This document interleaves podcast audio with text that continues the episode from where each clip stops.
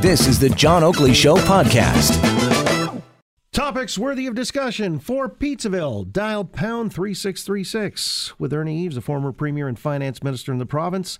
Tom Parkin, a columnist with a bluntly social democratic point of view, and John Turley, a risk management consultant specializing in capital markets with experience on Bay and Wall Streets. Let me just quickly around the horn ask you guys. Uh, Andrew Scheer, with his climate change or environmental plan, announced it's really centered on tech and innovation, green types of projects for companies and corporations, not taxes, no carbon tax.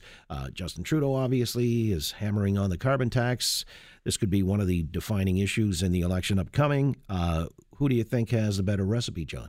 Well, I have to read what uh, Mr. Scheer's put forward, so it's it's hard to say. Uh, but I would I would start by saying, without having a, tar- a carbon tax, he's got the affordability issue uh, in his pocket. I think most uh, Canadians are concerned about uh, paying higher taxes. Uh, as Tom pointed out earlier, uh, people are concerned about the, their wage package, what to bring home. Uh, do you really want to be paying more in, in, in, the terms of a carbon tax? And then, most importantly, what's the point? There is no way mm. is going to meet its Paris commitments for 2030. Uh, you know, with this carbon tax.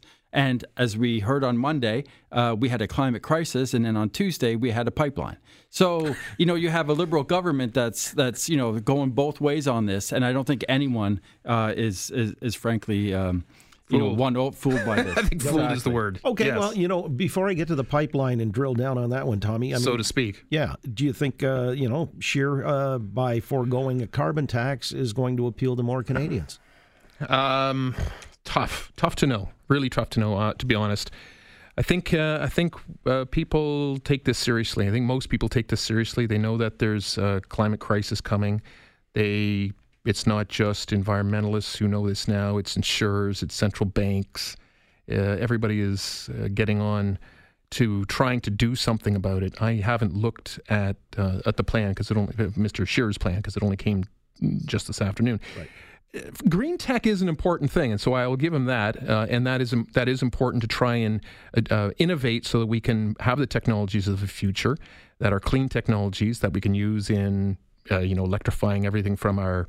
Uh, our, our, vehicles, our buses, uh, yeah, well, a lot things. of R and D, incentives to and that is important. invest in R and D and things like that. But so. I, I suspect, I, and I'll leave it as suspect, but, that with Mr. Scheer's plan, the same thing that I know about Mr. Trudeau's plan is that it is totally insufficient. As you know, John, the the amount of carbon that we're pouring into the environment from Canada is not declining; it's increasing under Mr. Trudeau. That uh, we are trying to hold the global uh, temperature rise to 1.5 degrees Celsius, and that doesn't look like it's doable. We got until 2013, and that's only a decade away to try and meet our targets. So, you know what what what Mr. Trudeau has given us has been failure. Uh, he's building a bitumen pipeline the day after. All right. Well, you know, saying, me, and the day after he's that. calling a climate. Well, I don't, and I don't, I don't, just don't. That, none well, of that makes any sense to well, me. Well, okay, uh, maybe it does make sense in the sense that uh, it's a purely political move. Well, politically, or, he's trying to have it both ways. yeah, well, he he's trying to be able to say to the people in Alberta that I'm going to okay this pipeline. On the other hand, he wants it both ways. Yeah, but unfortunately, the planet doesn't work that way. No, I, I agree with you, you know? and I don't know that the carbon tax is, is the solution. Nobody's explained to me how the money raised from the carbon tax actually goes to reduce the amount of carbon emissions. Mr. Trudeau claims he's giving all that money back and then some to all the consumers. So where's the money going? How does that reduce carbon emissions? I mean, and not only that, uh, the independent financial authority in Ottawa says that he is going to probably have to increase his carbon tax by about 500% to meet his 2030 targets. If that's, if that's the only tactic we go with, which we know the, is not going to happen. Uh, so it's sort of uh, yeah. It, it, it's it, disingenuous. yes, it is. It's all political spin and cynicism. All right. Well, how do you see it, John? I mean, the idea you think he's sincere about getting this pipeline built? They're talking about shovels in the ground during this construction season it seems to me like they're going to miss that target, and uh, who knows what's going to happen. I mean, is it all just a charade? No, I, I think that it's too late, frankly, because uh, uh, the people who, who don't want a, pipeline don't believe him, and the people who want a pipeline don't believe him. So he's he's really messed up this uh, this file. He's just he's frankly unbelievable. Uh, but but the the the broader the broader issue, uh, and Tom doesn't get it at this, is that you frankly have to have binding international agreements. If you look at what country in the world with resources, oil, gas, uh, who have hobbled their industry, there's only one Canada under the Liberals. Even Obama was was doing uh, you know resource development, uh, fossil fuel development. It, you know it, we cannot simply step out of the game and say we're going to shut down our, our fossil fuel industry. Think about it. We get um, $46 billion in federal revenues, is the estimate, over 20 years. 46 billion goes into the federal coffers. That's healthcare, that's infrastructure, that's pharmacare if we want to do that. Into the companies, it's 73 billion in revenue at least. And these office towers behind behind here, billions go into that. Manufacturing in Ontario, billions go into that. So, you know, my question to Tom, uh, who says he stands up for workers, is what do you say to the workers who rely on these jobs? Because as we know, federal socialists, anyways, enjoy, you know, drinking Pol Roger and coming up with uh, policies in the annex that leave working people wards of the state. All right. Well, you were looking at me, but you were addressing that to Tom. I take it. Uh, he doesn't like Pol. I'm Roger. happy to take it. I mean, you know, here's here's here's the thing. We uh, we don't have much choice here. We are going to uh, working people are going to are already paying the price of climate change. They are the ones who are going to be most affected by it. Uh, you know what? In what sense? Metaphorically, at least, the wealthy will just move to a higher hill, and and and with uh, with conservatives uh, or business class running this this you know whatever government, whatever flavor it is, working people will be left behind in, but wait a minute. Total deflection. I, I'm yeah. Well, I'm just trying to tell you the honest truth of how uh, your your system works. Because My we, system. we- yeah, I'm saying let's yeah. have an international we- binding agreement. Because we know we so it's a level playing field. because we know how we know how it has been working is that wages are stalled for working people and growth is low they have uh, there's more and more precarity there's more and more anxiety there's more and more frustration there's more we are at record Well, levels of what if of there are no debt. jobs, Tom, to go to work to? John, what if there's no jobs because we don't address this problem?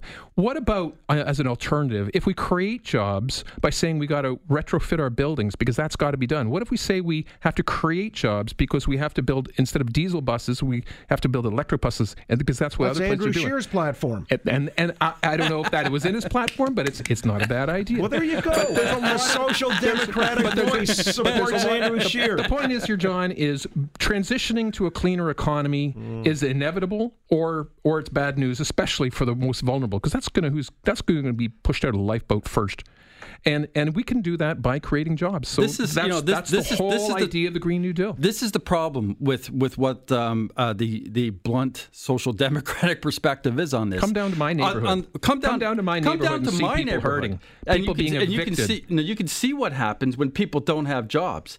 Yeah, you're right. I darn well can. exactly. And And, so and and, and you tell the people you tell look look what look what happened to Calgary. Look what's happened in our western provinces. Look what's happened in Saskatchewan, where you see you know GDP dropping, where you see income growth dropping. When you say working people are, are going to you know have a worse time of it uh, under Alberta has the highest change. incomes in Canada.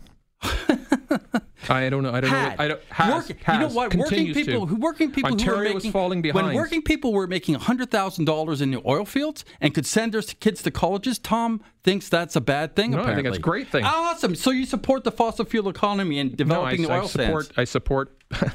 you know, that's just a that's just a fake way of debating. I'm sorry to say that. So you don't. So you, you do or you No, don't. no, I've, no, I've already no, explained no, to you. no. Okay, you tell me how you're going to put together an international agreement that ensures Canada Here's- works on a level playing here's, field. Here's what we John's have. Help right. have that. Here's what we John is have, right as- in as you that know. we do need an international level playing field. We do. And, And Canada could clean up 100% of its emissions tomorrow morning at 9 o'clock, and it would not have one little scintilla of effect in the overall emissions in the world. You got to get China on side. Right. India on side, the United States of America on side. Now you can talk about cleaning up. Exactly. Except that we can't, and I agree with your analysis 100%, Ernie, and we can't, in good faith, tell the Chinese, the Indian government, the American government, clean up your act when we are falling behind, when we are creating more carbon this year than last year. How can we, in good faith, stand and say, you guys have Well, to they're clean doing up the your same act? thing. Let's all just commit, you know, uh, let's just commit. okay. Even worse. So what's how your many solution here? So the Chinese? Well, my solution is to get a binding agreement. we should That's what we need to do and Okay. be working on. And especially don't beggar how many years will working that people take? in this country. Until then, we'll just delay. Well, no, delay. uh, no, uh, absolutely. This is where until Scheer then, we'll perhaps has carbon it. rise. Scheer also wants to outsource or offshore some of these uh, initiatives and get uh, engaged with the Chinese, the Indians, the Malaysians, and so on and so forth with clean technologies that uh, would be patented ideally in Canada. So he wants to make this a global issue, holistic. Here's the thing working people need jobs, then they'll talk about climate change. Then you can talk about your international agreements. But in the meantime, you can't ask them to go without work so that you Okay. can feel Listen, better. I, I mean, I, I take it a little bit. Uh, I'm not going to be too savage on you that you know somebody who works on Wall Street and Bay Street is all, all of a sudden uh, concerned about the common working person. Because frankly, you guys are the ones who've created the cri- climate guys. crisis to begin with, the austerity, the cuts, and everything that fault, people, are, John. the Oh low, low wages that I'm we're dealing with. I'm a plutocrat now. You are. You're you are. So you know those of you who, who, who, who believe believe in that kind of stuff. He's here's the, Democrat. result. Here's the result, and you can come down to my neighborhood anytime and talk to the people that I talk to every day, and you can tell them about how it's working so great. All right. Uh, let obviously, uh, we've got a couple of uh, different messages conflicting here. Do you think? Uh, well, because I like the conflict, so uh, Yeah, we'll see yeah. if we can continue to stoke the embers in All a right. moment. Thanks for listening to the John Oakley Show podcast. Be sure to rate, review, and subscribe for free at Apple Podcasts, Google Podcasts, and anywhere else you get your on demand audio.